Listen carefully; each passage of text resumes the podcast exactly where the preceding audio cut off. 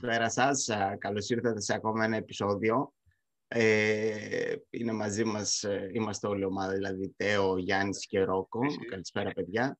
Καλησπέρα. Και σήμερα μαζί μας έχουμε α, το Σταύρο το Δεδούκο, έναν ε, άνθρωπο ο οποίος ε, Σταύρο, θα μπορούσα να σε πω, όχι θα μπορούσα, είσαι συγγραφέας ε, στο κομμάτι. Έχει έχεις γράψει πάρα πολλά βιβλία για το κομμάτι του fitness και αυτή τη στιγμή ε, ο Σταύρος είναι α, υπεύθυνος του διπλού personal training στο, στη σχολή Studio One. Ε, εγώ έχω την τύχη και συνεργάζομαι μαζί του και είμαστε εδώ για να μιλήσουμε λίγο για το κομμάτι της υπερτροφίας και πώς μπορούμε να βοηθήσουμε και μέσω της διατροφής να ενισχύσουμε όλο αυτό το κομμάτι.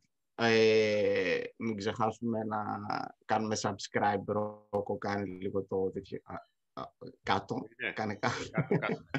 Ωραία, οπότε Καλησπέρα, Σταύρος. ότι ο Σταύρος ήταν πρωτοπόρος ουσιαστικά συγγραφέας. Τα πράγματα που είχε γράψει ο Σταύρος όταν ξεκίνησε, πάση να γράφει τα βιβλία που είχε γράψει. Υπήρχε, υπήρχε αντίστοιχη βιβλιογραφία, αν δεν κάνω λάθος, Σταύρο, διόρθωσε. Ε, ναι. Εγώ ξεκίνησα να γράφω το 87. Το 87. Ακριβώς. Ήμουν ε, και ίσως το πρώτο μου έτσι πιο επιστημονικό βιβλίο ήταν το 94 τα συμπληρώματα διατροφής που είναι και ουσιαστικά το μόνο βιβλίο που έχει γραφτεί για συμπληρώματα διατροφής στην Ελλάδα από τότε. Έτσι, είναι ένα θέμα το οποίο ε, δύσκολα το πιάνει κάποιος, έχει πολλές πτυχές, έχει ε, πολύ προβληματισμό, θέλει ψάξιμο. Εντάξει. Εγώ πάντως ε, μου έκανε μια πολύ ωραία παρουσίαση ο Διονύσης και τον ευχαριστώ πολύ. Μου έχει μείνει στο μυαλό... Και λίγα είπα, και λίγα είπα. Μια παρουσίαση που μου είχε κάνει ένας σπουδαστής μου παλιός, είχε πει ότι είναι ο μεγαλύτερος, προσέξτε, εν ζωή δάσκαλος του fitness. Μετά από αυτό, πρόσεξε, εν ζωή. Ο μεγαλύτερος εν ζωή. Εντάξει, δηλαδή, ε, με έκανε 70 χρονών και άνω. Όχι, δεν είσαι. Επιβεβαιώνω ότι δεν είσαι και είσαι και ακμαίος, έτσι. Ε, ακμεότατος. Αλλά, αλλά... Εμβόλιο Αστραζένεκα κάνω ακόμα. Η αλήθεια είναι, κοίτα, εγώ όσες φορές έχω παρακολουθήσει, εντάξει, δεν ε, χορτέ μας παρακολουθούν. Λοιπόν, ε, για να μπούμε στο θέμα, να πάμε σιγά σιγά σε αυτό το κομμάτι ε, και για να εξηγήσουμε λίγο και στον κόσμο, μπορούμε να πούμε, να βάλουμε μια βάση, ας πούμε, να πούμε το τι είναι υπερτροφία, τι μπορούμε να πούμε, ρε παιδί μου, ότι είναι υπερτροφία για να ξεκινήσουμε από αυτό. Μπορούμε με, με απλά λόγια να πούμε ότι η μυϊκή υπερτροφία είναι η αύξηση της μάζας και του όγκου του μειός. Αυτά τα δύο συχνά συχαίονται. Μάζα είναι το πόσο ζυγίζει κάτι. Όγκος είναι ο χώρος που καταλαμβάνει. Άρα αυτό που ουσιαστικά ε, λέμε απλουστευμένα μυϊκή υπερτροφία είναι να αποκτήσουμε περισσότερους σε ποσότητα μυς και να είναι και πιο αναπτυγμένοι.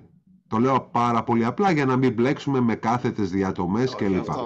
Να αυξηθεί ο, η, ο όγκος του περιεχομένου των μειών. Πολύ απλά, των μυϊκών κυτάρων. Ωραία, τέλεια. Οπότε καλό είναι και να μιλάμε απλά για Με να... όρους bodybuilding, αν το θέλετε, είναι η διόγκωση των μειών.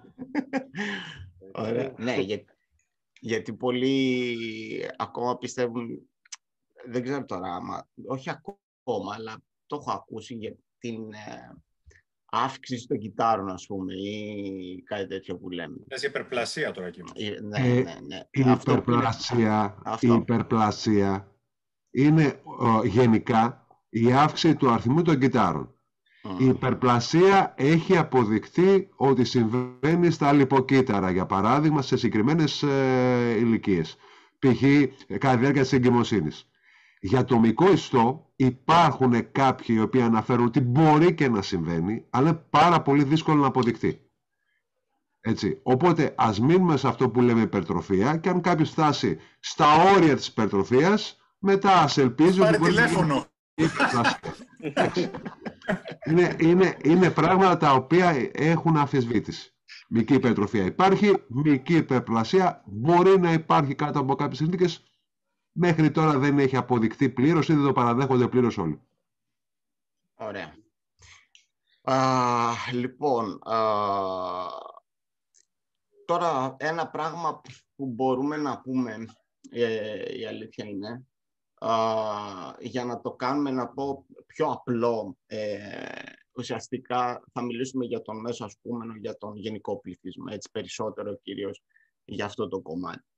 Ε, σε όλες τις φάσεις της προπόνησης, δηλαδή όταν μιλάμε για υπερτροφία, μιλάμε ε, γιατί έχουμε κολλήσει και με τις επαναλήψεις, δηλαδή αν θα κάνεις 15 επαναλήψεις και δεν θα κάνεις υπερτροφία ή αν θα κάνεις 8 επαναλήψεις ή 5 ή 20 100.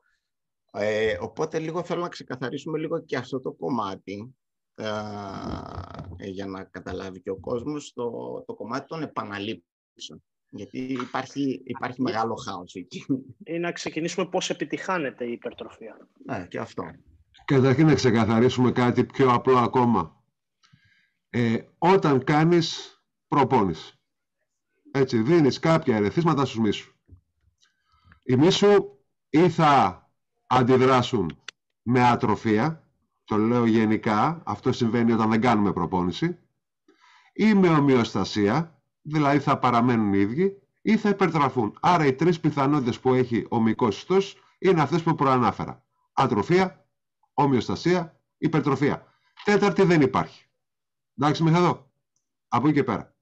Είτε κάνεις μία επανάληψη, είτε κάνεις δύο επαναλήψεις, είτε κάνεις 50 επαναλήψεις, μπορείς να πετύχεις υπερτροφία, αλλά αυτό που διαφέρει είναι ο βαθμός της υπερτροφίας που θεωρητικά μπορείς να πετύχεις, καθώς και τα παράπλευρα, τα συμπληρωματικά, τα επιπλέον που πετυχαίνεις μαζί με αυτό.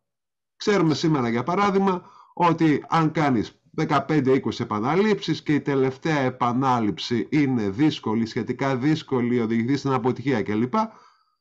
Πάλι πετυχαίνεις μικρή υπερτροφία, αλλά παράλληλα αναπτύξεις, αναπτύξεις και τη μικρή αντοχή. Άμα κάνεις 5-6 επαναλήψεις και η τελευταία είναι δύσκολη, έτσι, αναπτύσσεις τη μικρή υπερτροφία, αλλά αναπτύξεις, αναπτύσσεις και τη μέγιστη δύναμή σου. Οπότε, στο παιχνίδι των επαναλήψεων, μια καλή λογική είναι, μια λογική απάντηση, είναι η περιοδικότητα. Πότε έτσι, πότε αλλιώς. Μην αφήνεις ποτέ το μυϊκό σου σύστημα, το νευρικό σου σύστημα στην ουσία, να συνηθίσεις το ίδιο και στο ίδιο αρέθισμα. Δώσ' του καινούργια αρεθίσματα. Δώσ' του ένα λόγο για να αναπτυχθεί και όχι ένα λόγο για να παραμείνει στάσιμο. Νομίζω ότι αυτή είναι η λογική από το να πούμε, ξέρω εγώ, ότι οι περισσότεροι συστήνουν 8 με 12 επαναλήψεις, γιατί θα μπούμε μετά σε μια άλλη λογική. Και πόσο θα πρέπει να διαρκούν οι 8 επαναλήψεις; 30 δευτερόλεπτα, 50 δευτερόλεπτα.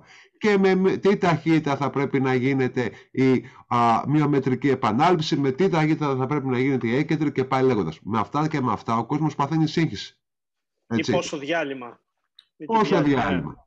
Εντάξει, εγώ, εγώ λέω συχνά ότι το διάλειμμα εξαρτάται από το χρόνο που διαθέτεις για την προπόνηση. Μπορείς να κάνεις μικρή υπετροφία, αν αυτός είναι ο στόχος σου, με μηδέν διάλειμμα. Απλά θα συνδυάσεις κατάλληλα τι ασκήσεις και θα περνάς από τη μία άσκηση στην άλλη, από το ένα στο άλλο, έτσι ώστε την ώρα που δουλεύεις μία μικρή ομάδα, η άλλη να ξεκουράζεται.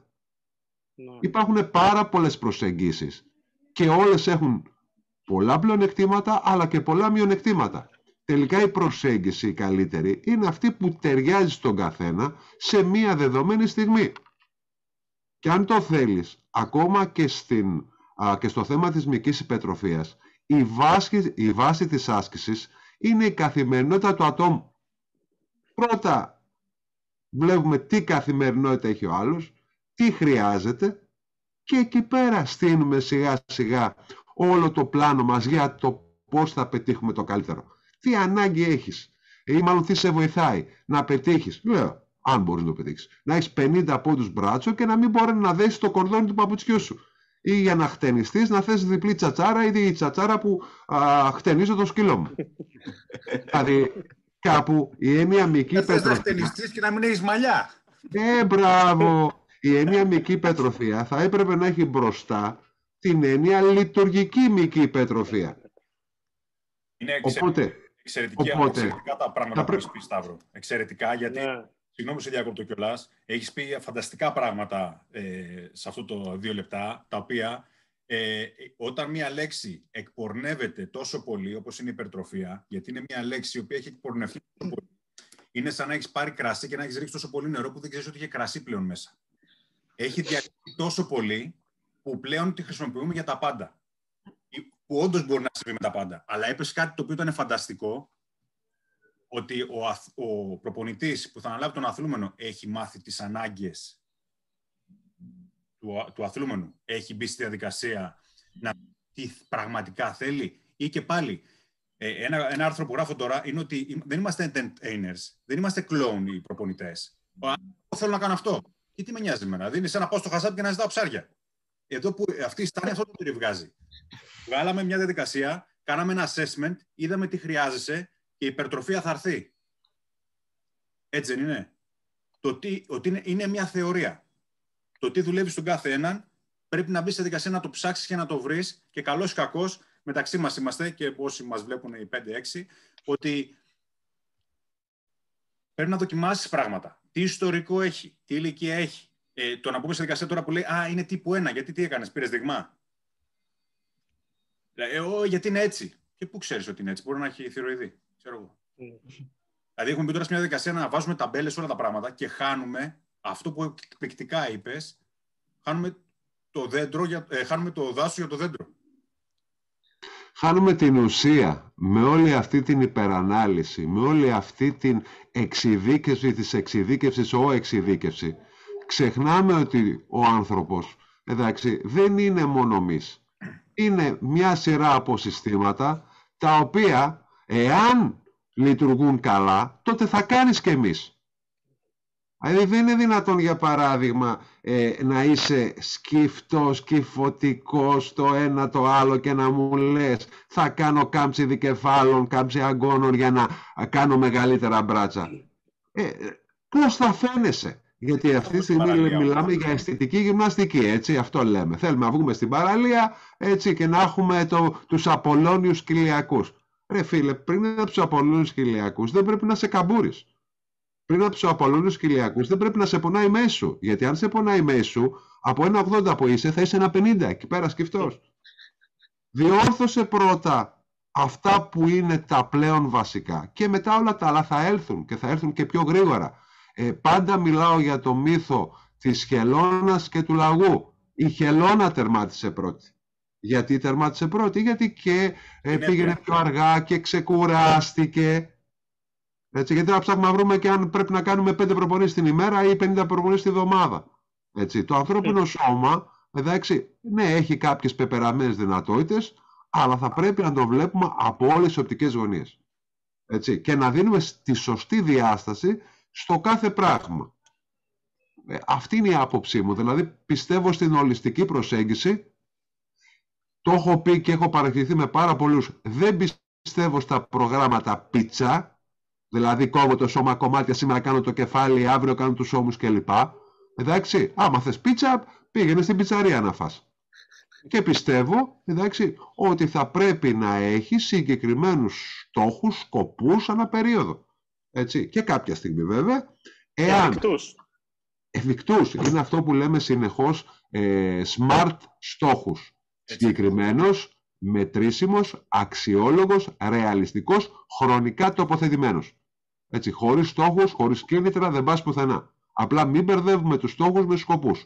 Ο στόχος εκφράζεται πάντα αριθμητικά, π.χ. να χάσω 2 κιλά σε ένα μήνα, παράδειγμα λέω έτσι. Ο σκοπός εκφράζεται ε, ποιοτικά με την έννοια να δυνατήσω, να αποκτήσω μεγαλύτερη αντοχή ή οτιδήποτε άλλο. Ε, εάν μιλάμε για personal, δουλεύουμε κυρίως με, με smart στόχους γιατί ο πελάτης θέλει να βλέπει αποτελέσματα, αλλά και εμείς θέλουμε να βλέπουμε από πού ξεκινήσαμε, πού φτάσαμε και να κάνουμε τις συγκρίσεις. Αυτή είναι η λογική. Αν μου επιτρέψει να προσθέσω ότι ο, ο, ο αθλούμενος θα έρθει μία στο Σταύρο. Τις υπόλοιπες 23 ώρες υπάρχουν και άλλα πράγματα που πρέπει να κάνει. Ε, Όχι πολύ. όλη μας η ζωή, Πήγα μία ώρα στο γυμναστήριο. Γιατί δεν; Κάτσε. Και 23 ώρες, ξέρω εγώ, ήσουν σε μια καρέκλα, δεν πρόσχεσαι τι έτρωγε, δεν πρόσχεσαι να ξεκουραστείς. Δηλαδή, Αυτό είναι ναι, βασικό. τροφία και αφήνουμε άλλα 10, άλλους 10 κουβάδες άδειους. Δηλαδή, όλα μας τα λεφτά στον κουβά της υπερτροφίας και όλοι οι άλλοι άδειοι. Και τα θέλουμε Α. και γρήγορα. Εννοείται χθες. Γρήγορα, εύκολα, απλά, χωρίς κούραση, Ακούραστα. χωρίς Ναι. καν υδρότα και αν γίνεται με ένα και μόνο χάπι. Ναι, ναι. Το χάπι της άσκησης Ακριβώς. εννοώ, έτσι, δεν υπονοώ κάτι άλλο. Α, ναι, ναι. Θα μιλήσουμε και γι' αυτό, Σταύρο μου, θα, γιατί πολλοί μπερδεύονται γιατί θέλουμε να μιλήσουμε για τα κομμάτια που ισχύουν τώρα για το κομμάτι της υπερτροφίας, εφόσον αυτοί οι άνθρωποι είναι στη διαδικασία των ύπνων τους, προσέχουν τη διατροφή, που θα μιλήσουμε για το κομμάτι αυτό, αλλά στο κομμάτι της αντίστασης, εφόσον πρέπει να υπάρχει ε, μια, όπως είπα, μια, ε, να μπορείς να χρησιμοποιήσεις πολλούς, πολλά ερεθίσματα. Συμφωνώ απόλυτα. Έτσι, ναι. Οπότε, δηλαδή, το πρόγραμμα δεν πρέπει να αλλάζει ανά τέσσερις εβδομάδες, εκτός αν είναι το κομμάτι του εμπορικού, ότι έχουμε μάθει τώρα τους αθλούμενους ότι ανά τέσσερις εβδομάδες για να πέσει κιόλας πρέπει να σου αλλάξει το πρόγραμμα. Ε, έτσι να τα λέμε, γιατί εδώ πέρα έχουμε πει θα τα λέμε. Ε, το πρόγραμμα μπορεί να μείνει το ίδιο εφόσον τα πράγματα προοδεύουν και για τρεις μήνες. Και για τέσσερις. Οι περισσότεροι μπερδεύουν την έννοια της αλλαγής του προγράμματος. Το ίδιο ακριβώς ασκησιολόγιο, ακόμα και αν θεωρητικά επαναλαμβάνεται κάθε μέρα, μπορεί να είναι διαφορετικό από μέρα σε μέρα, έστω και λίγο. Έτσι. Μπορεί να είναι διαφορετικός ο ρυθμός. Μπορεί να είναι διαφορετικά τα κιλά που σηκώνεις. Μπορεί να είναι Σειρά διαφορετικές οι ασκήσεων. επαναλήψεις. Μπορεί να είναι διαφορετική η σειρά των ασκήσεων. Μπορεί, μπορεί, στα πάντα μπορεί. Άλλο η πλήρης αλλαγή του προγράμματος Ευχαριστώ. και άλλο η αλλαγή των επιμέρους μερών. Γιατί η πλήρη αλλαγή του προγράμματος κάθε μέρα έχει ένα θετικό, αλλά έχει και κάποια αρνητικά. Πρώτον, πώς ελέγχεις την επιβάρυνση και την προοδευτικότητά της; Αφού αλλάζει συνεχώς πράγματα, με ποια κριτήρια; Δεύτερον, έτσι, πώς εξοικειώνεται, πώς προσαρμόζεται το νευρικό σου σύστημα; Μαχάρα. Μαθαίνεις κάθε μέρα τεχνική καινούριων ασκήσεων; Άρα η κάθε αλλαγή θα πρέπει να γίνεται σωστά. Το προηγούμενο βήμα να προετοιμάζει για το επόμενο και το επόμενο για το αμέσως επόμενο. Έτσι. Καλή η ποικιλία, αλλά άμα φας πολύ μεγάλη ποικιλία μετά έχεις βαριστομαχιά. Έτσι. Ουσιαστικά αυτό το, το μεγαλύτερο πρόβλημα είναι ότι ε, παθαίνεις σύγχυση εγκεφάλου. Άρα ούτε στο μονότονο για ένα χρόνο το ίδιο, ούτε στο κάθε μέρα τα πάντα αλλάζουν και τη μία ξέρω κάνω αυτό, την άλλη κάνω το ακριβώς αντίθετο.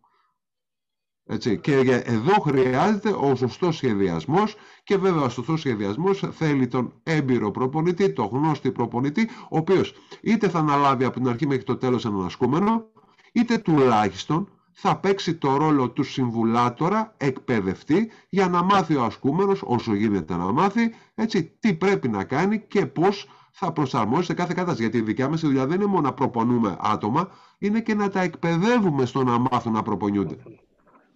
Έτσι. Άρα λοιπόν νομίζω ότι με αυτό το πλαίσιο μπορεί να καταλάβει ο άλλος πόσο διαφορετική είναι η ουσία των πραγμάτων σε σχέση με όσα διαβάζει, λέω, σε αναξιόπιστες πηγές του διαδικτύου που ο κύριος στόχος, μην γελιόμαστε, είναι τα κλικ, ο εντυπωσιασμός και τελικά αυτό που δημιουργούν είναι μία σύγχυση και μόνο. Κομφούζιο εγκεφάλου, θολούρα μυαλού. Κάποιοι συγγραφείς, Σταύρο, ε, και βασικά αναφέρομαι και, σε- και στα άρθρα που λες του διαδικτύου, έχουν, ε, επικεντρώνονται όταν μιλάνε για υπερτροφία σε τρεις βασικές ε, αρχές, τρεις διαφορετικά κυρίους μηχανισμούς τέλος πάντων της υπερτροφίας.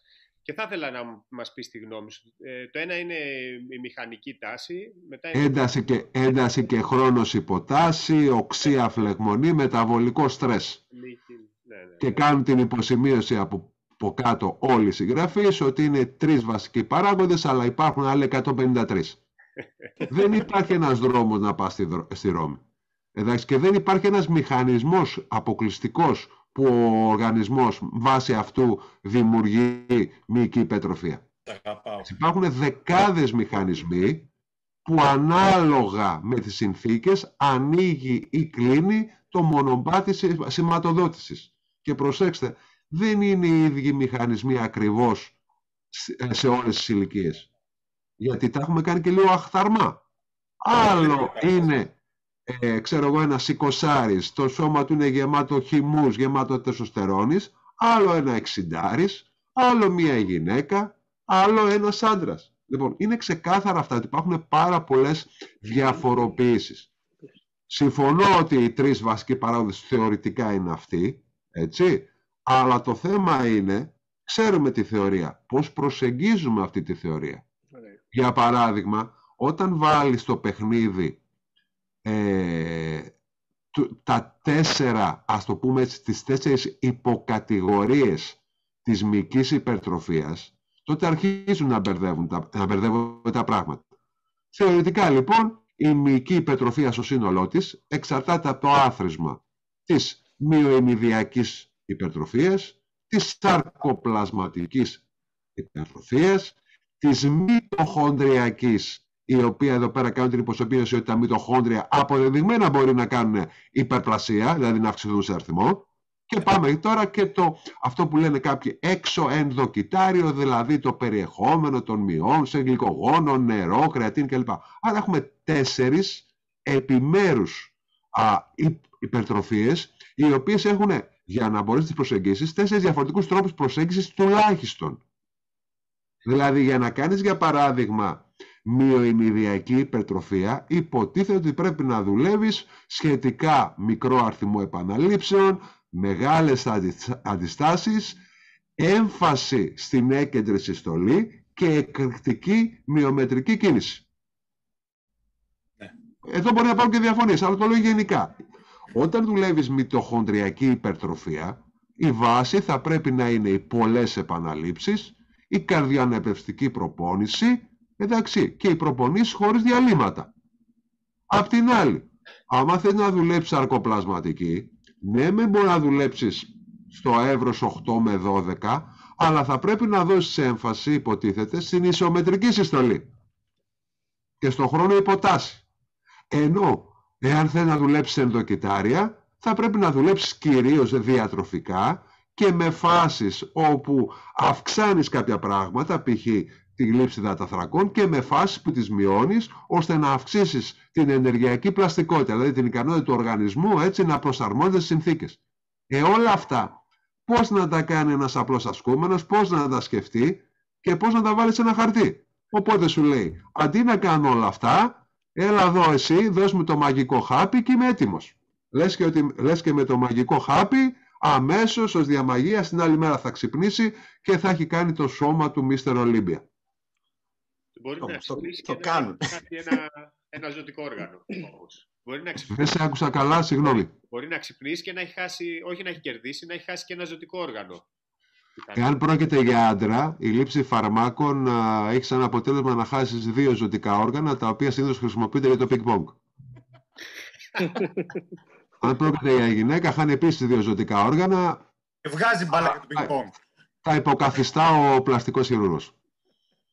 Ε, είναι φοβερό πράγμα και ώρες ώρες σκέφτομαι, μπορεί να κάνω και λάθος όμως, ότι όλη αυτή η σύγχυση ε, είναι βάση σχεδίου, δηλαδή να αναγκάσει τον άλλον τελικά να καταφύγει στον dealer και στη μαγική λύση.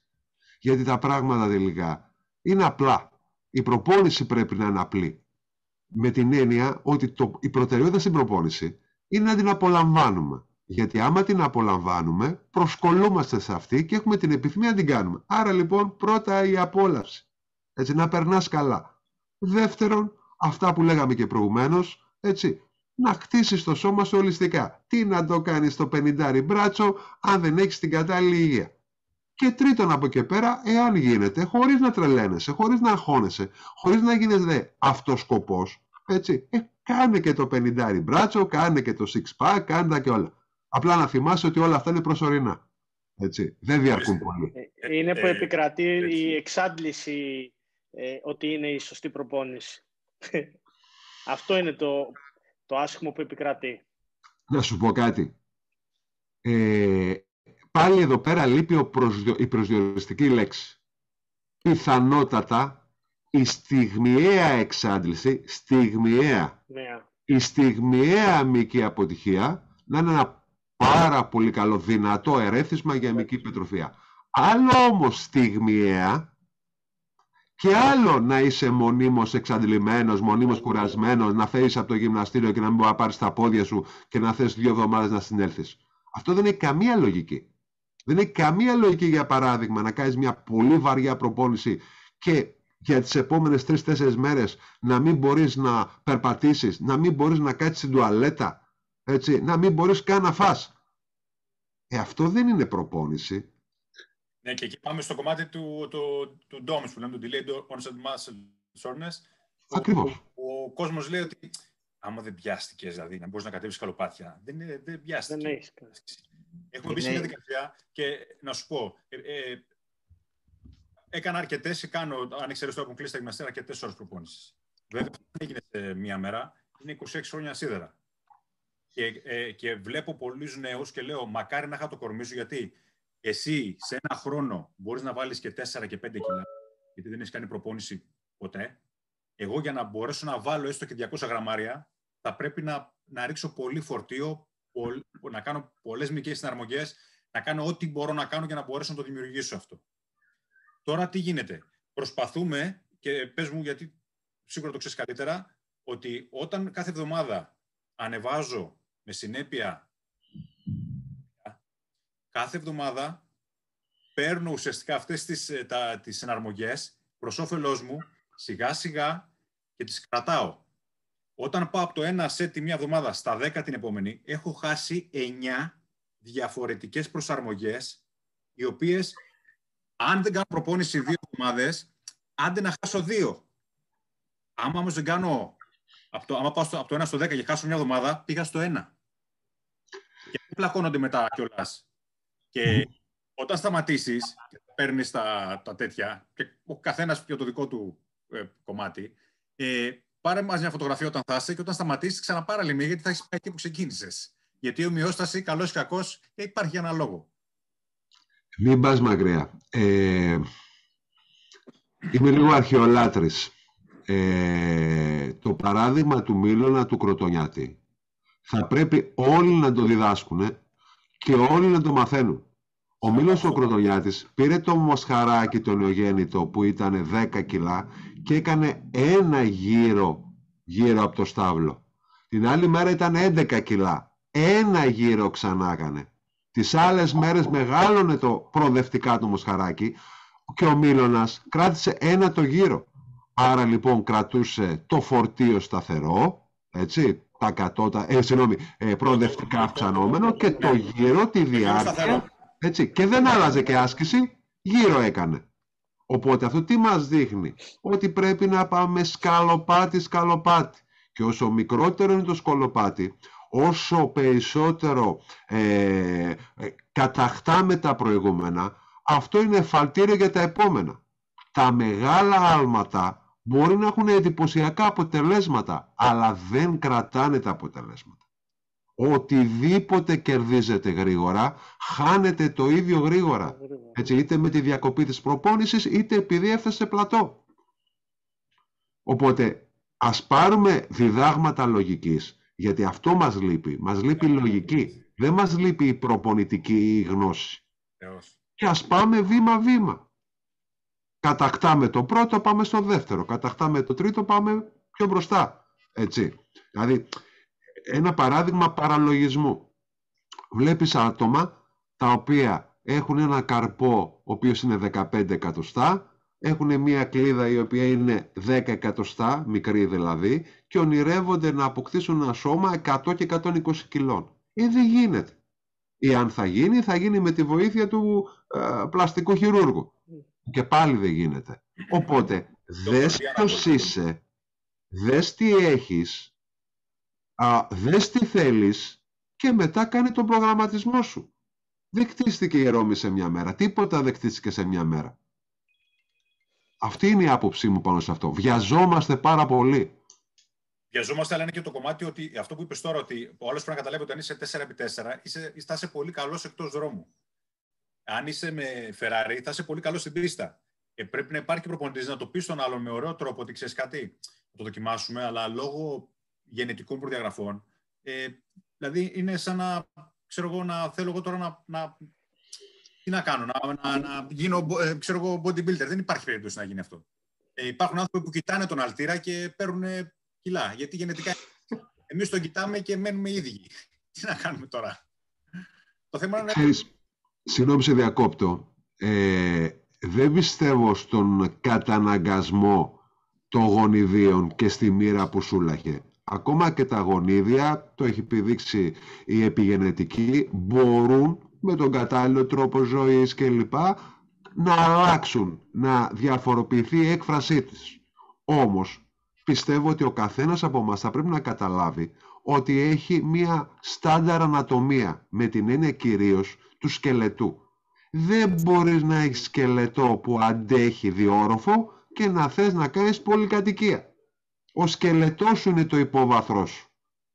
Σε αυτόν το σκελετό θα κτίσεις, σε αυτόν το σκελετό ό,τι κτίσεις θα πρέπει να παραμείνει. Οπότε δεν υπάρχουν ε, προοπτικές όταν δεν έχεις αυτά τα προσόντα. Άρα τι πρέπει να κάνεις, εντάξει, να συνειδητοποιήσεις ποιος είσαι. Και άμα συνειδητοποιήσεις ποιος είσαι, τότε είναι σίγουρο ότι αυτά που θα πετύχεις θα είναι θαύματα. Γιατί εκεί που δεν θα μπορείς να γίνεις μεγαλύτερος, θα μπορείς να γίνεις ποιοτικότερος. Και προσέξτε, το έχουμε πει πολλές φορές και το έχουμε δει. Ένα μπράτσο 50 εκατοστών, ας το πούμε έτσι, απροσδιόριστο, ασχημάτιστο, αγράμμωτο, μοιάζει με χειρομέρι. Ένα μπράτσο 35 εκατοστών, αλλά πολύ ωραία στημένο με όλες συνδέσεις κλπ. Το βλέπεις και το θαυμάζεις και λες τι είναι αυτό; Χειρομέρια όλοι μπορούν να αγοράσουν το χασάπι. Ποιότητες δύσκολο. Ωραία. Και, και ε, απλά δεν θα ήθελα να, να το αφήσουμε να περάσει έτσι, γιατί σίγουρα λόγω τίτλου θα μας ακούσουν και πολλά παιδιά, ε, νέα παιδιά, που θέλουν να μπουν στη διαδικασία της υπερτροφίας και μπαίνουν και ίσως μπουν με πολύ λοξοδρόμο. Το... Τώρα που έρχεται και το καλοκαίρι, ε. Ναι, τώρα μπήκαμε λίγο στο βοήθημα. θα πρέπει να, να...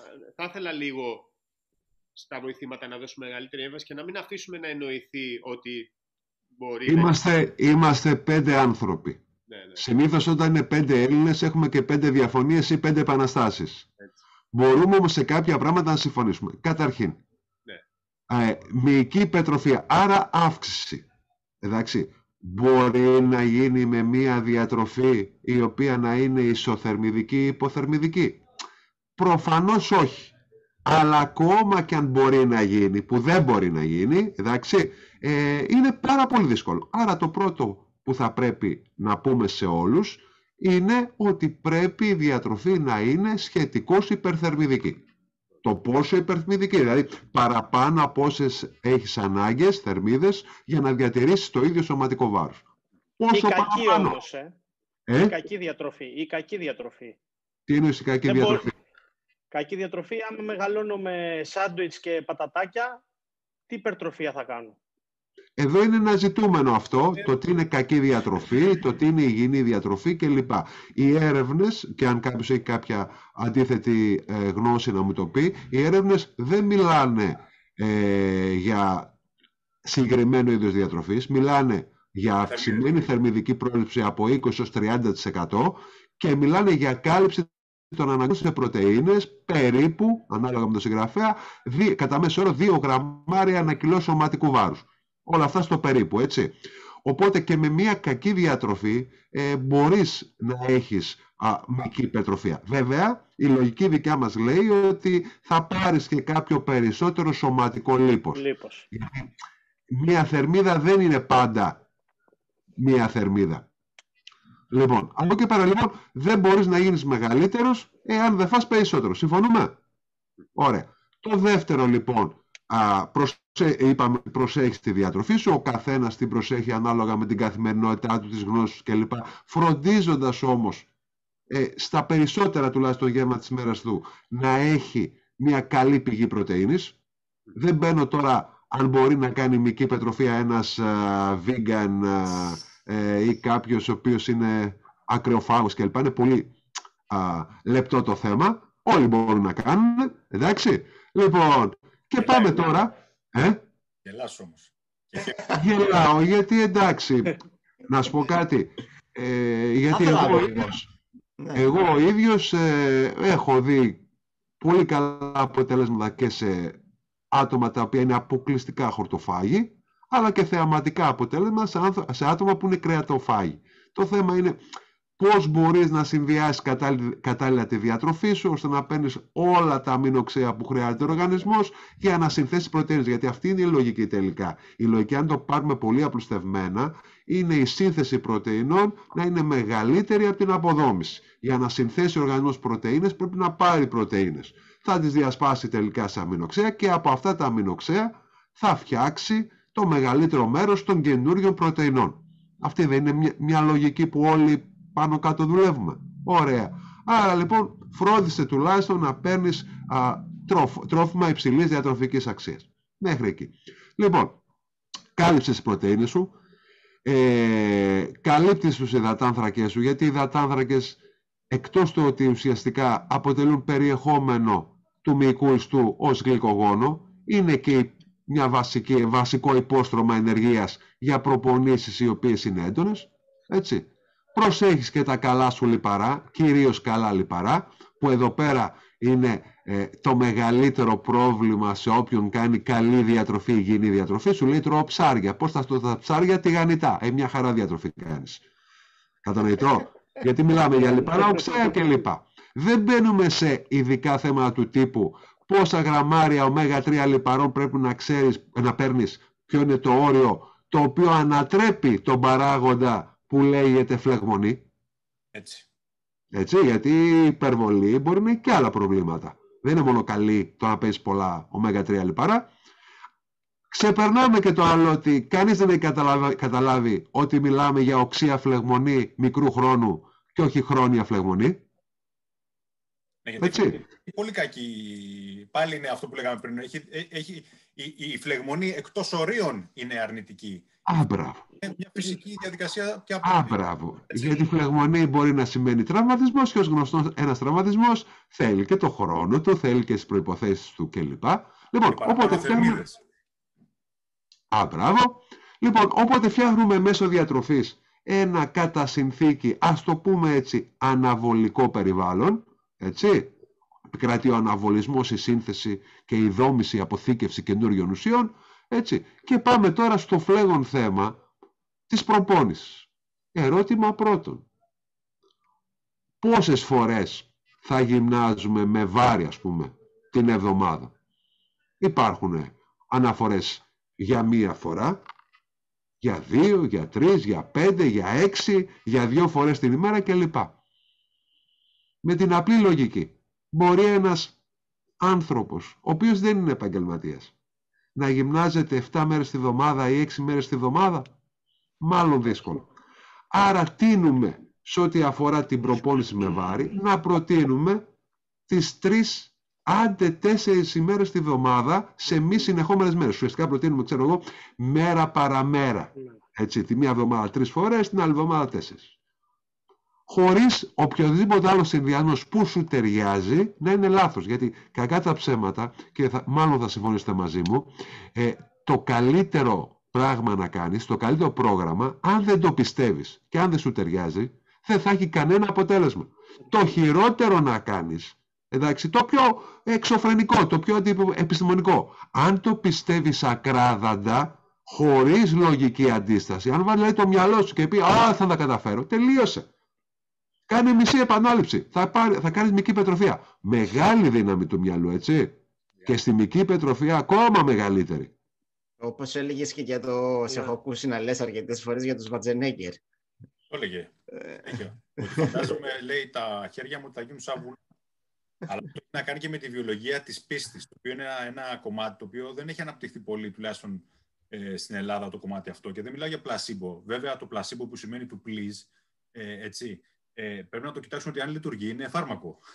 Ε, και ότι πρέπει να ξεχάσουμε δηλαδή το, το κομμάτι ότι το neural drive που λέμε, συγγνώμη τώρα για τα, τα, τα βρετανικά. Ε, αν δεν Ας ακούει Μπαμπαγιώτης. Μπαμπαγιώτης με φάει.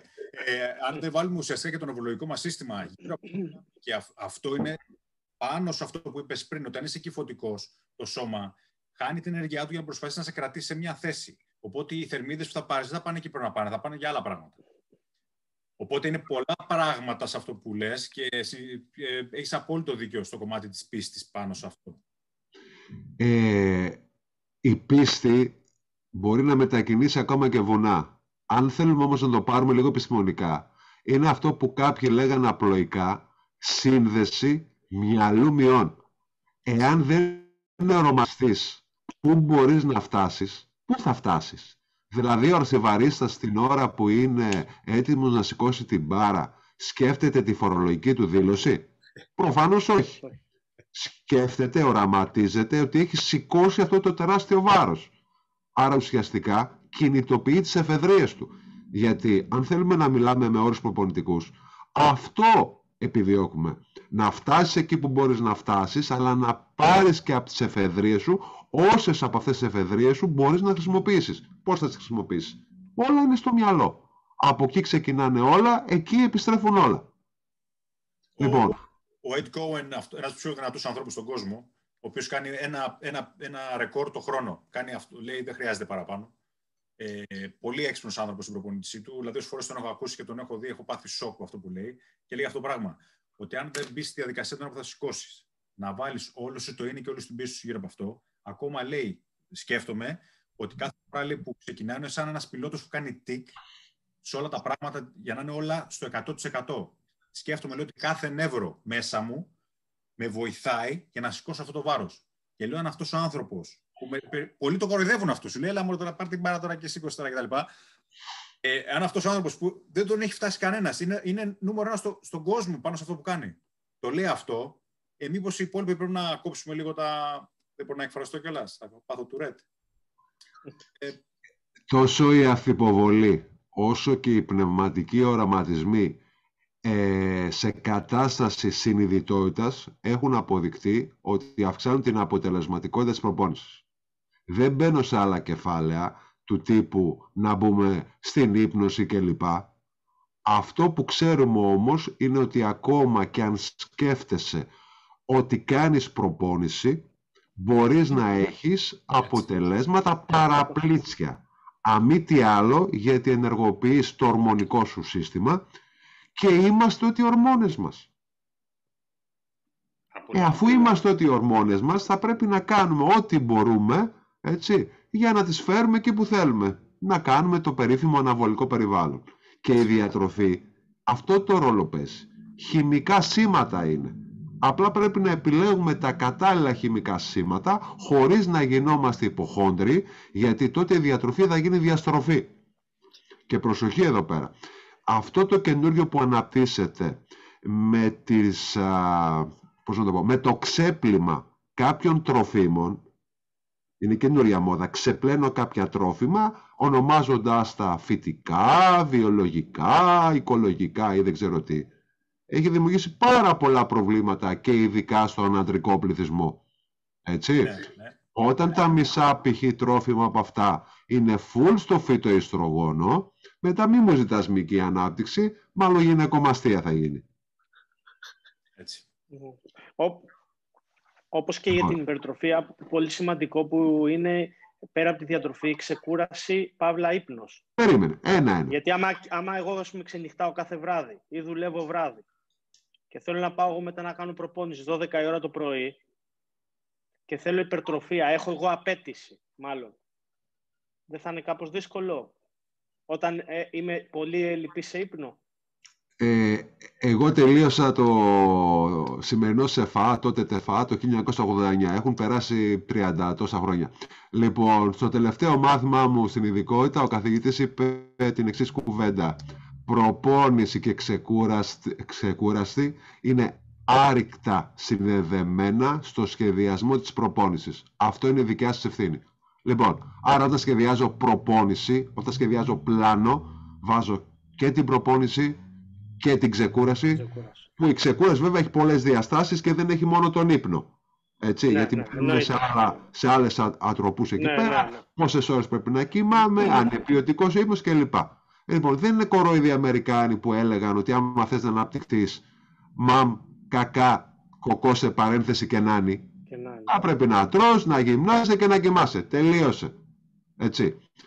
Για να μην φτάσουμε όμως σε αυτό τον τρόπο ζωής, θα λέγαμε σε όλους ότι ε, σε ό,τι αφορά τον ύπνο, είναι ένα από τα βασικότερα κομμάτια γιατί ο ανθρώπινος οργανισμός διορθώνει τις φθορές, τις βλάβες, τα πάντα και αναπτύσσεται στον ύπνο.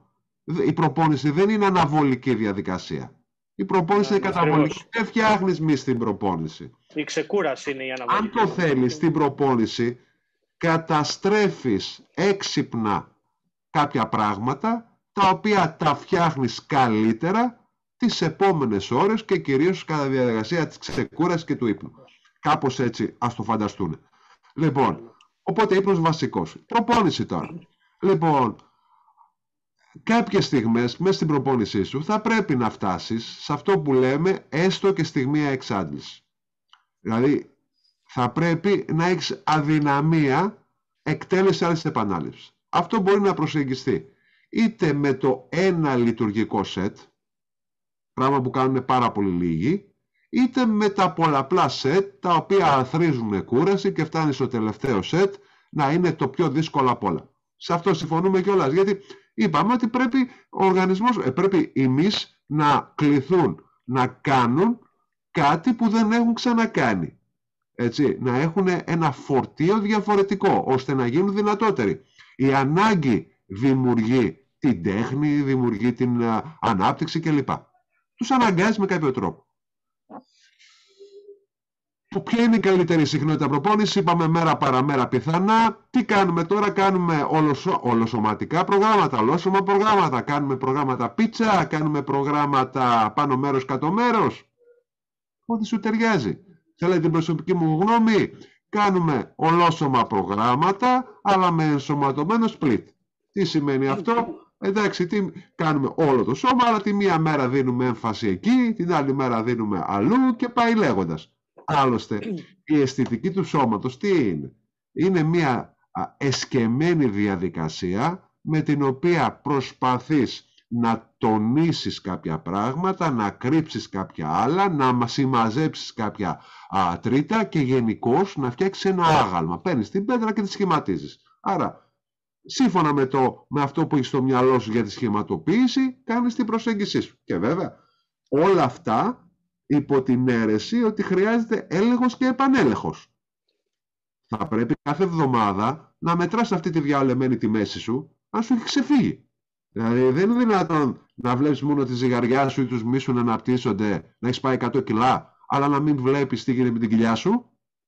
Έτσι. Με ζούρα λοιπόν, έλεγχος συνεχώς, συχνές αξιολογήσεις σωματικής σύνθεσης και παίρνεις τα ανάλογα μέτρα εάν κάτι δεν πάει καλά, εγκαίρως, ή προχωράς σύμφωνα με αυτό που έχεις σχεδιάσει, αν όλα πάνε κατευχήν. Αυτή είναι η λογική. Να και... Σε Ναι, ναι, τελείως, τελείως. Και πάει και το τελευταίο, εντάξει, αν θέλετε, μπορώ να συνοψίσω στο τέλος, και πάει το τελευταίο, η κλασική ερώτηση. Αερόβια κάνουμε; Όχι την καρδιά σου, την αφήνεις απ' έξω, την ξεχνάς για κανένα εξάμεινο και μετά την ξαναπιάνεις. Εγώ βρίζω τώρα μέσα μου γιατί δεν μπορώ εκτός γι' αυτό. Δεν κάνουν γιατί καταβολίζονται. Ναι. Και έχονται εμεί. να κάνω μια παρένθεση τώρα, Σταύρο, να μου πεις την άποψή σου. Έχουμε ξεχαστεί όταν λέμε να κάνω κάρδιο ότι δεν μιλάμε για άσκηση, μιλάμε για ε, μεταβολικό μονοπάτι ουσιαστικά. Και ότι είναι ένα κομμάτι υγείας που ε, έχει, θα χάσω τα gains, λες και τα έχει πάρει πριν, ε, και θα, δεν θα μπει σε διαδικασία. Ενώ έχει, είναι αυτό που είπα πριν, ότι θα έρθει μια ώρα στο γυμναστήριο και τις υπόλοιπες 23 και θα μιλήσω δηλαδή για το NEAT, ουσιαστικά, το Non-Exercise ε, Activity Thermogenesis που λέμε, ότι αδερφούλη, πάρκαρε δύο τετράγωνα πιο μακριά που θες να παρκάρεις απ' έξω και στο σούπερ μάρκετ μην κάνεις 50 βόλτες. Πάρκαρε το λίγο πιο μακριά που κάνεις πέντε βηματάκια να κάνεις και ένα farm carry μέχρι να φτάσει, μέχρι να φτάσεις εκεί πέρα. Δηλαδή πράγματα τα οποία πες ότι ο άλλος σου λέει: Έχω 45 λεπτά και θέλω να κάνω βάρη. Ωραία. Κάνε αυτά τα πράγματα. Όσοι είστε στη Θεσσαλονίκη πάνω ή είμαστε εδώ σε ωραία μέρη, όχι όπως είμαι εγώ, θα βγείτε στην παραλία να περπατήσετε. Για να κάνω και λίγο διαφήμιση.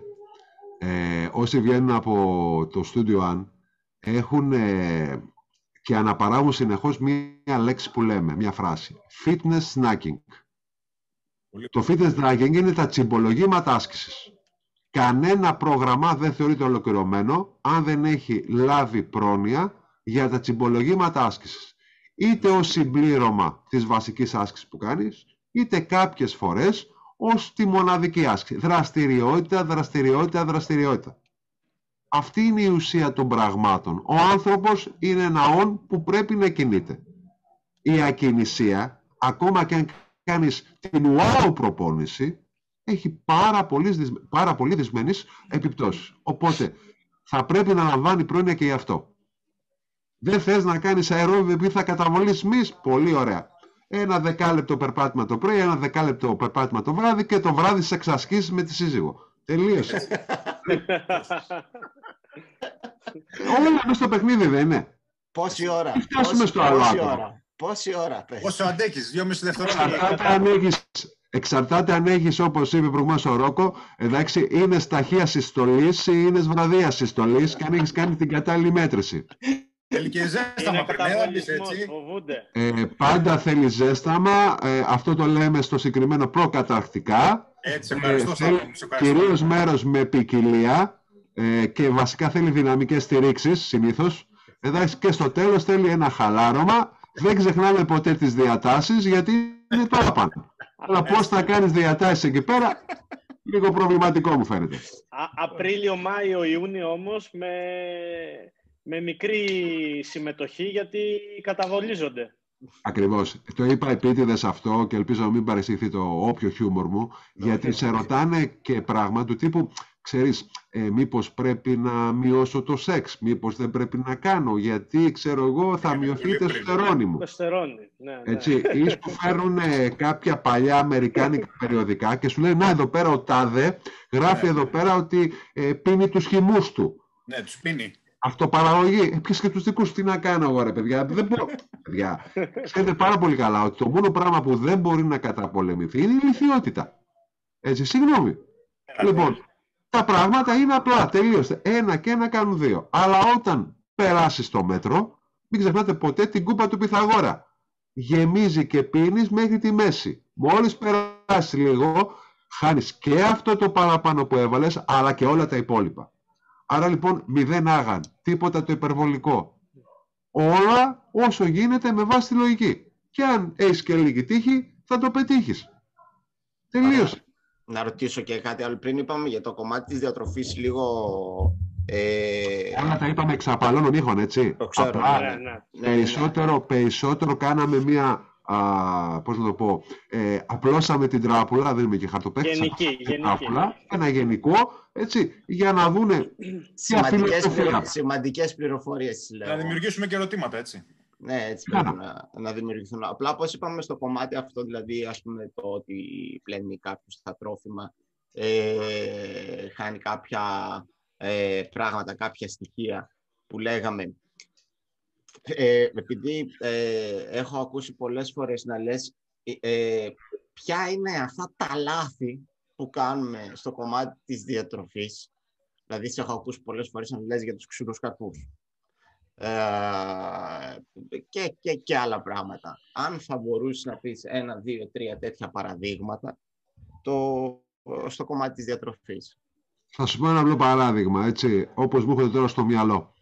Πρώτον, το υπερβολικό μαγείρεμα, το υπερβολικό ψήσιμο σε πολύ υψηλές θερμοκρασίες που μετατρέπει μία τροφή σε κάτι άλλο.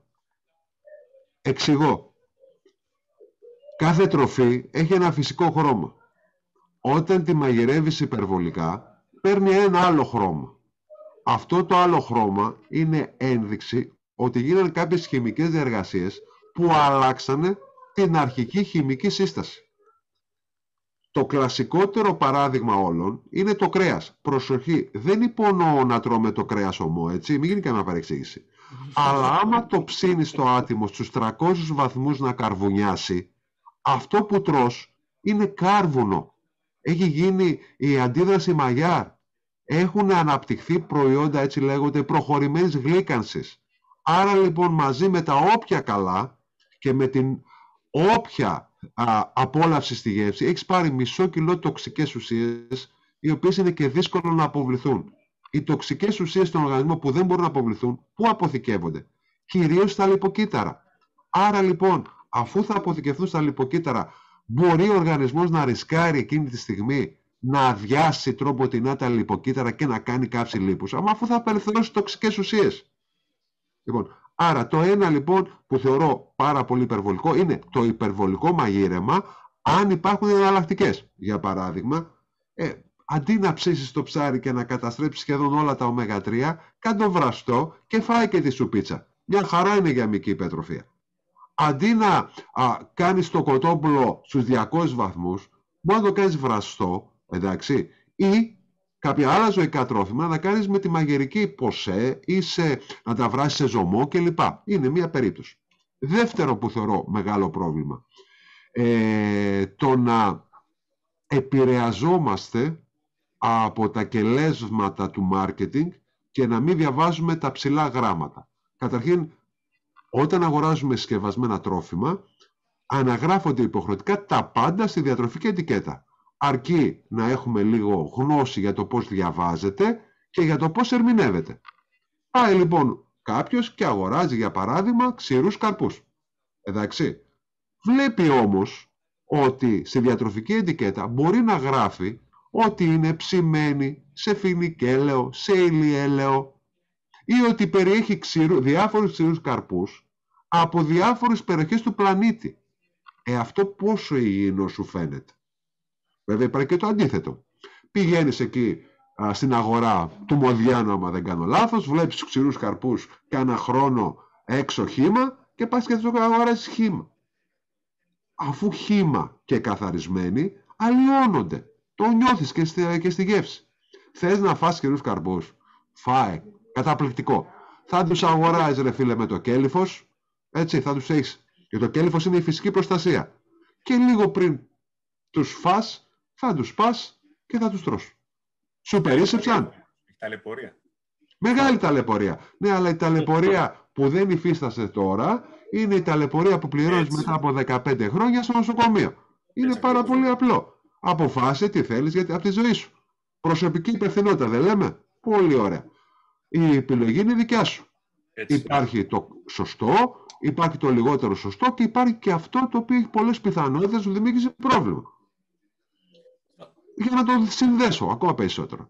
Εντάξει, όλοι πλέον παίρνουν συμπληρώματα, πολύ καλά κάνουν. Δικαίωμά τους. Τα συμπληρώματα όμως συμπληρώνουν μια διατροφή. Δεν κάνουν την κακή διατροφή αυτομάτως καλή επειδή παίρνεις το τάδε wow συμπλήρωμα.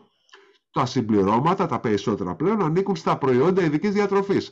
Άρα λοιπόν ακολουθούν μια νομοθεσία. Λοιπόν, άρα έχουν ετικέτες. Ε, διάβασε την ετικέτα.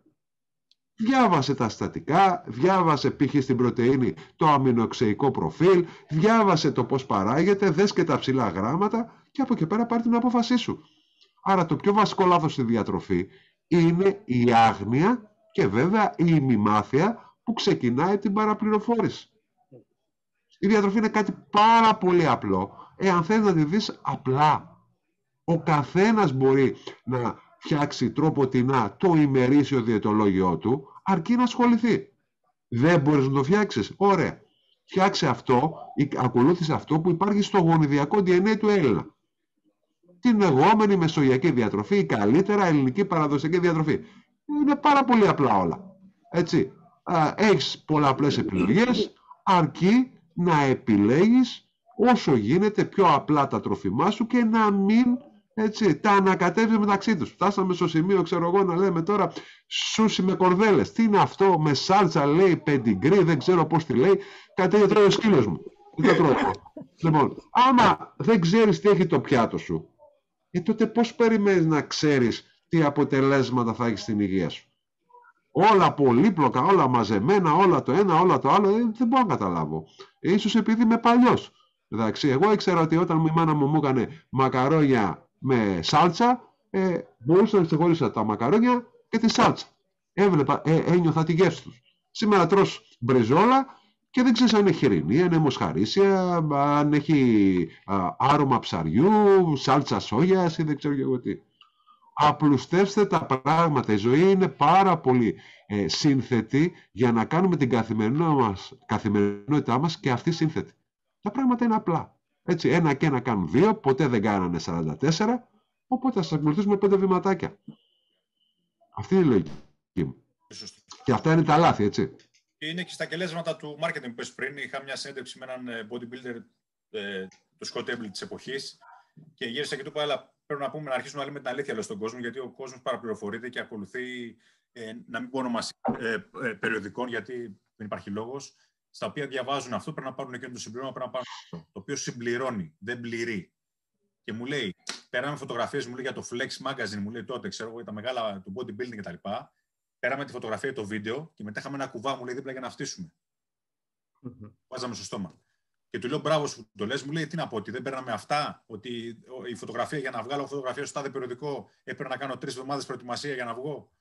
Και, και αυτό λέει ότι απλουστεύστε και όχι πολλά πράγματα. Φάε φρέσκα, φρέσκα τρόφιμα, όχι πολύ, γιατί έχουμε μπει και στην άλλη διαδικασία που δεν κοιτάμε και τα, ουσιαστικά τα ωφέλη της πείνας σε πολλά πράγματα. Έτσι. Ε, και βιολογικά και βιοχημικά και από πολλές απόψεις ότι πλέον υπάρχει αυτή εγώ, όλα, όλα εδώ. Η πείνα είναι καλό πράγμα. Όχι εδώ πάνω, ε. ε, ε εδώ μην πας μακριά. Μεγάλο θέμα ανοίγεις, έτσι. Ο κόσμος αυτή τη στιγμή δεν μπορεί να ξεχωρίσει τι είναι πείνα, έτσι. τι είναι όρεξη, τι είναι λιγούρα. Η πείνα είναι βιολογικός μηχανισμός που ικανοποιείται με τη λήψη οποιαδήποτε τροφής. Η όρεξη είναι ψυχολογικός μηχανισμός ο οποίος ικανοποιείται αποκλειστικά με την λήψη του φαγητού που επιθυμείς.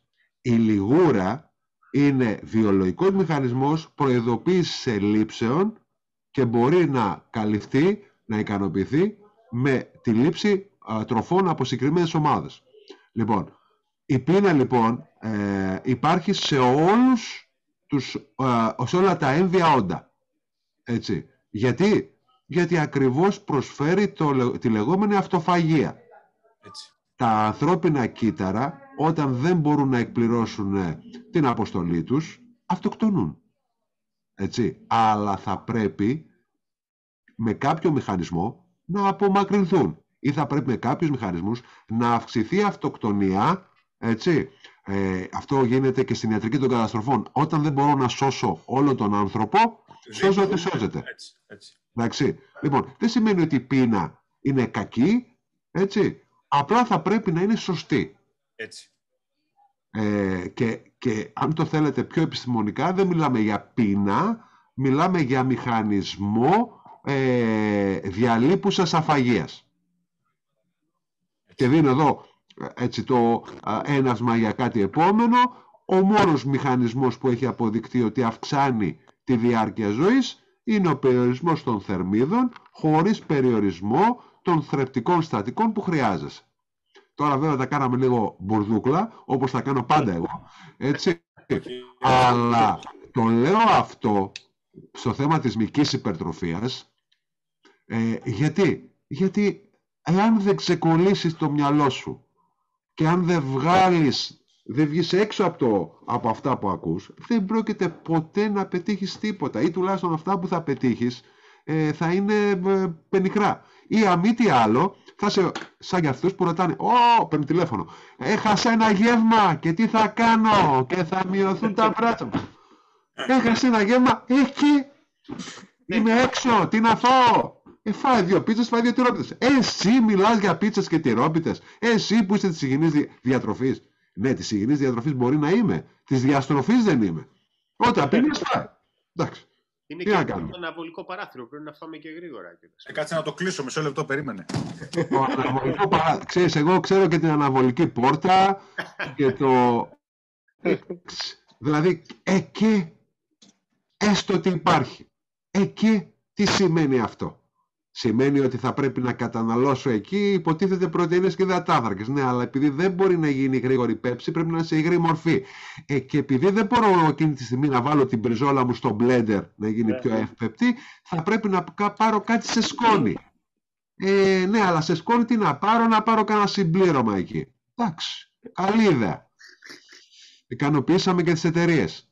Ξαναλέω, δεν είμαι κατά των συμπληρωμάτων, είμαι υπέρ της ορθολογικής χρήσης σε αυτούς που πραγματικά χρειάζονται αυτά που χρειάζονται. Γιατί οι υπερβιταμινώσεις και τα υπερπροβλήματα που θα δείτε αυτό τον καιρό με την δίθεν ενίσχυση του ανοσοποιητικού Καλά, είναι μην πάμε- πάρα πολλά. Ας το μην πάμε Έτσι. εκεί, από εδώ του Ρέτ τώρα. Και μην ξεχνάτε ότι το θέμα, το θέμα που πήρατε σήμερα είναι εκτός εποχής. Τι εννοώ; Όλοι τώρα μέσα στην καραντίνα έχουν κάνει μικρή υπερτροφία. 5 κιλά ο ένας, 10 κιλά ο άλλος, 20 κιλά ο άλλος. Έτσι, και θα βγουν να τρέχουν όλοι Με γράμμος. το πού. να, δεις τα, να δεις τα αυτοάνωσα που θα έχουμε τώρα σε τα επόμενα χρόνια από όλο αυτό που γίνεται. Όλα είναι μέσα στο παιχνίδι. Εμείς Ναι, πρέπει ναι. να είμαστε προετοιμασμένοι όσο μπορούμε χαμογελώντας να δίνουμε κάποια ψήγματα όποιων γνώσεων ή γνώμων ή γνωμών έχουμε και να αφήνουμε τον άλλο να αποφασίσει μόνος του, να το ψάξει λίγο παραπάνω, σε αξιόπιστες όμως πηγές. Όχι όποιο site είδα και μου άρεσε μπήκα μέσα. Υπάρχουν δόξα το Αυτό είναι Θεό το πλέον πρόβλημα. ε, μα κάτσε ένα λεπτό. Υπάρχουν δόξα τω Θεώ πλέον πολλές ανοιχτές επίσημες βάσεις δεδομένων που Έτσι. αν μη τι άλλο μπορεί να διαβάσεις πέντε πράγματα. Και αν πραγματικά θες να μάθεις, πλήρωσε και μία συνδρομή να διαβάσεις όλη την έρευνα. Μην διαβάσεις την περίληψη. Και, και να προσθέσω σε αυτό, μην παίρνεις πληροφορίες επειδή το, ο άλλος πάει στο γυμναστήριο και είναι ένας αθλούμενος ο οποίος π.χ. η δουλειά του είναι να είναι μηχανικός ή να είναι ξυλουργός ή να είναι οτιδήποτε και επειδή το κάνει ο Μάκης, πρέπει να το κάνω κι εγώ. Έτσι. Όπως εγώ δεν πήγαινα το αυτοκίνητό μου σε ένα φίλο μου, ο οποίος ξέρω εγώ είναι ξυλουργός, θα το πάω στο μηχανικό. Έτσι πρέπει να πάει και ο άλλος να πάρει πληροφορίες από ανθρώπους που οι οποίοι πραγματικά είναι το επάγγελμά τους και ασχολούνται με αυτό το πράγμα. Συμφωνώ απόλυτα, αλλά γνωρίζοντας τον Έλληνα, έτσι ξέρεις πάρα Α. πολύ καλά ότι αν πας σε μια κοινωνική εκδήλωση και κάποιος δηλώσει π.χ. γιατρός, αμέσως πας και το ρωτάς 200 πράγματα, χωρίς πραγματικά να ξέρεις ότι αυτός είναι γιατρός. Έτσι. Με την ίδια λογική, ξέρω εγώ, όποιος έχει ή φαίνεται ότι είναι πιο προχωρημένος κλπ. Ε, και είναι ο γνώστης του γυμναστηρίου, όλοι πηγαίνουν γύρω του. Και Είναι η δωρεάν πληροφορία. Είναι η δωρεάν πληροφορία. ε, η δωρεάν πληροφορία η οποία οδηγεί σχε- ε, σ- στο μεγαλύτερο βαθμό, με μεγαλύτερες πιθανότητες, σε, σε πρόβλημα. Γιατί ο άλλος θα μπορεί να σου πει, ξέρω εγώ, κοίταξε να σου πω κάτι, κάνε αυτή τη άσκηση με αυτόν τον τρόπο και θα πετύχεις αυτό. Μα, συγγνώμη, πόσες φορές έχετε δει σε γυμναστήρια, ανάλογα με τη μόδα, ε, διάφορες περίεργες ασκήσεις. Να θυμίσω, ξέρω εγώ, γιατί εγώ είμαι παλιός, έτσι, δεκαετία 90, έβλεπα τους μισούς ασκούμενους α, κρεμασμένους ανάποδα το μονόζυγο με τις περίφημες μπότες αντιβαρύτητας να κάνουν κάμψη δικεφάλων. Ρε, γιατί κάνετε αυτό το πράγμα με το κεφάλι από κάτω, έτσι, είχαν γίνει παντζάρια όλοι. Γιατί αυτό κάνει ο τάδε. Μετά τους έβλεπες με τα περίφημα κάγκουρος, δηλαδή αυτά που χοροπηδάνε. Τι κάνεις εκεί, κάνω αερόβια γυμναστική. Μετά τους έβλεπες με το ζουλού, αυτό το έτσι. Δηλαδή που δεν λέω ότι είναι κακά. Όλα ωραία είναι. Για διασκέδαση, για να... Αλλά τουλάχιστον, φίλε, μάθε γιατί, γιατί κάνεις αυτό που κάνεις και πώς θα το κάνεις. Αυτή δεν είναι λογική. Συνέχεια βγαίνουν καινούργια πράγματα. Και αν το θέλετε, συμβουλή προς όλους. Γυρίστε στο παρελθόν. Με ποια έννοια. Εντάξει, στην αρχαία Ελλάδα. Εντάξει, τα έχει πει όλα ο Αριστοτέλης. Τα έχει πει όλα ο Σοκράτης και ο Πλάτωνας. Έτσι. Έτσι. Έχουν πει για προπονητικά συστήματα, έχουν πει για τον τρόπο αναπνοής στην προπόνηση με εμίσφαιρα, τους αλτήρες δηλαδή. Έχουν πει έτσι, για την συμμετρία, για την αισθητική του ανθρωπίνου σώματος. Δεν είναι να έχεις ε, το σώμα πινέζα, πάνω τεράστιος, κάτω ποδαράκια. Στα πόδια σου κάθεσαι, στα πόδια σου στηρίζεσαι. Έτσι. Έτσι. Ωραία. Και νομίζω και με αυτό πρέπει να κλείσουμε. Δηλαδή, αν έχεις και ένα μήνυμα να, να στείλεις, ας πούμε, στον κόσμο. Μήνυμα δεν είμαι πολιτικός. Ε, Έχει, ε, Σταύρο, ξέρω τι θα Ψηφίζω, πεις όμως. ε, να ξέρεις, Ξέρω- εγώ σε ψηφίζω. Ξέρω τι θα πεις όμως. ε, έπρεπε να με προετοιμάζεις να βρω κάτι καλό. Απλά θα έλεγα στον κόσμο και όσους μας παρακολουθούν, εντάξει, περισσότερη λογική, λιγότερος παραλογισμός, τίποτα το υπερβολικό. Απολαύστε από αυτό που κάνετε, διασκεδάστε το και όλα θα έρθουν με την ώρα τους. Μην βιάζεστε. Χαλαρά που λέτε και εσείς οι Βόρειοι. Ναι. Το θυμίστε. Παραλέμε. Πάμε πολύ χαλαρά. Ωραία. Καλώς, Ε, ευχαριστούμε πολύ, ε. Ευχαριστούμε πολύ. Εγώ ευχαριστώ. Ευχαριστούμε. Σταύρο, σε Να είστε ευχαριστούμε. καλά. Ήταν πολύ, πολύ Εγώ ωραία. ευχαριστώ για όλα. Ε, Ελπίζω σε μια συνάντηση προσωπική. Ε, Το- θα το επιδιώξουμε. και ειδικά περιμένω, Ναι. περιμένω το μπουζούκι του, του Ρόκο. Περι- Έτσι. Μπορεί περι- να κλείσει. Περί Για φέρ' το. υπερτροφία, Σταύρο μου, ουδής λόγος και περί ούζου από κοντά ουδής αντίλογος. Το καλύτερο για την υπερτροφία είναι το ούζο. Βλέπεις τον Μπορούμε εαυτό να σου κλείσουμε αλλιώς. με το μπουζούκι. Για φέρ το. Θα φέρει μπουζούκι. Θα φέρει Ναι, θα το Έτοιμος. φέρει, θα το φέρει. Έτοιμος Είπαμε. είμαι. Εννοείται θα φέρει. Το βλέπω να κάνει ασκήσεις κινητικότητας με το μπουζούκι. Υπερτροφία. Να το. Αθλητική Τετάρτη. Την επόμενη φορά με μουσική υπόκρουση. Ε, βέβαια. Έκλεισε. Έτσι Από ακριβώς. κοντά. Το σήμα θα πέφτει με αυτό να ξέρεις. Δεν έχει, δεν έχει σήμα η εκπομπή. Έχει σήμα. δεν Πέρατε έχει σε μια ηχητικό. εκπομπή που δεν έχει σήμα. Ε, Και ξανάρχομαι. Θέλω σήμα αρχή, σήμα τέλους. Γενικά θέλω να σημαδοδοτήσετε τα αναβολικά μου μονοπάτια. Μόνος με μπουζούκια σημαδοδοτούνται. Θα το βγάλω τραγούδι. Τα αναβολικά, μονο... τα αναβολικά μονοπάτια σου. Είδες. Το καλύτερο. Ευχαριστούμε πάρα πολύ. Ωραία. Εγώ Να είστε ευχαριστώ, καλά. παιδιά. Ευχαριστούμε. Μιλάμε είστε καλά. καλά. Ε, Ναι, ναι. Πάω στη γυναίκα μου. Έτσι όπως είπαμε.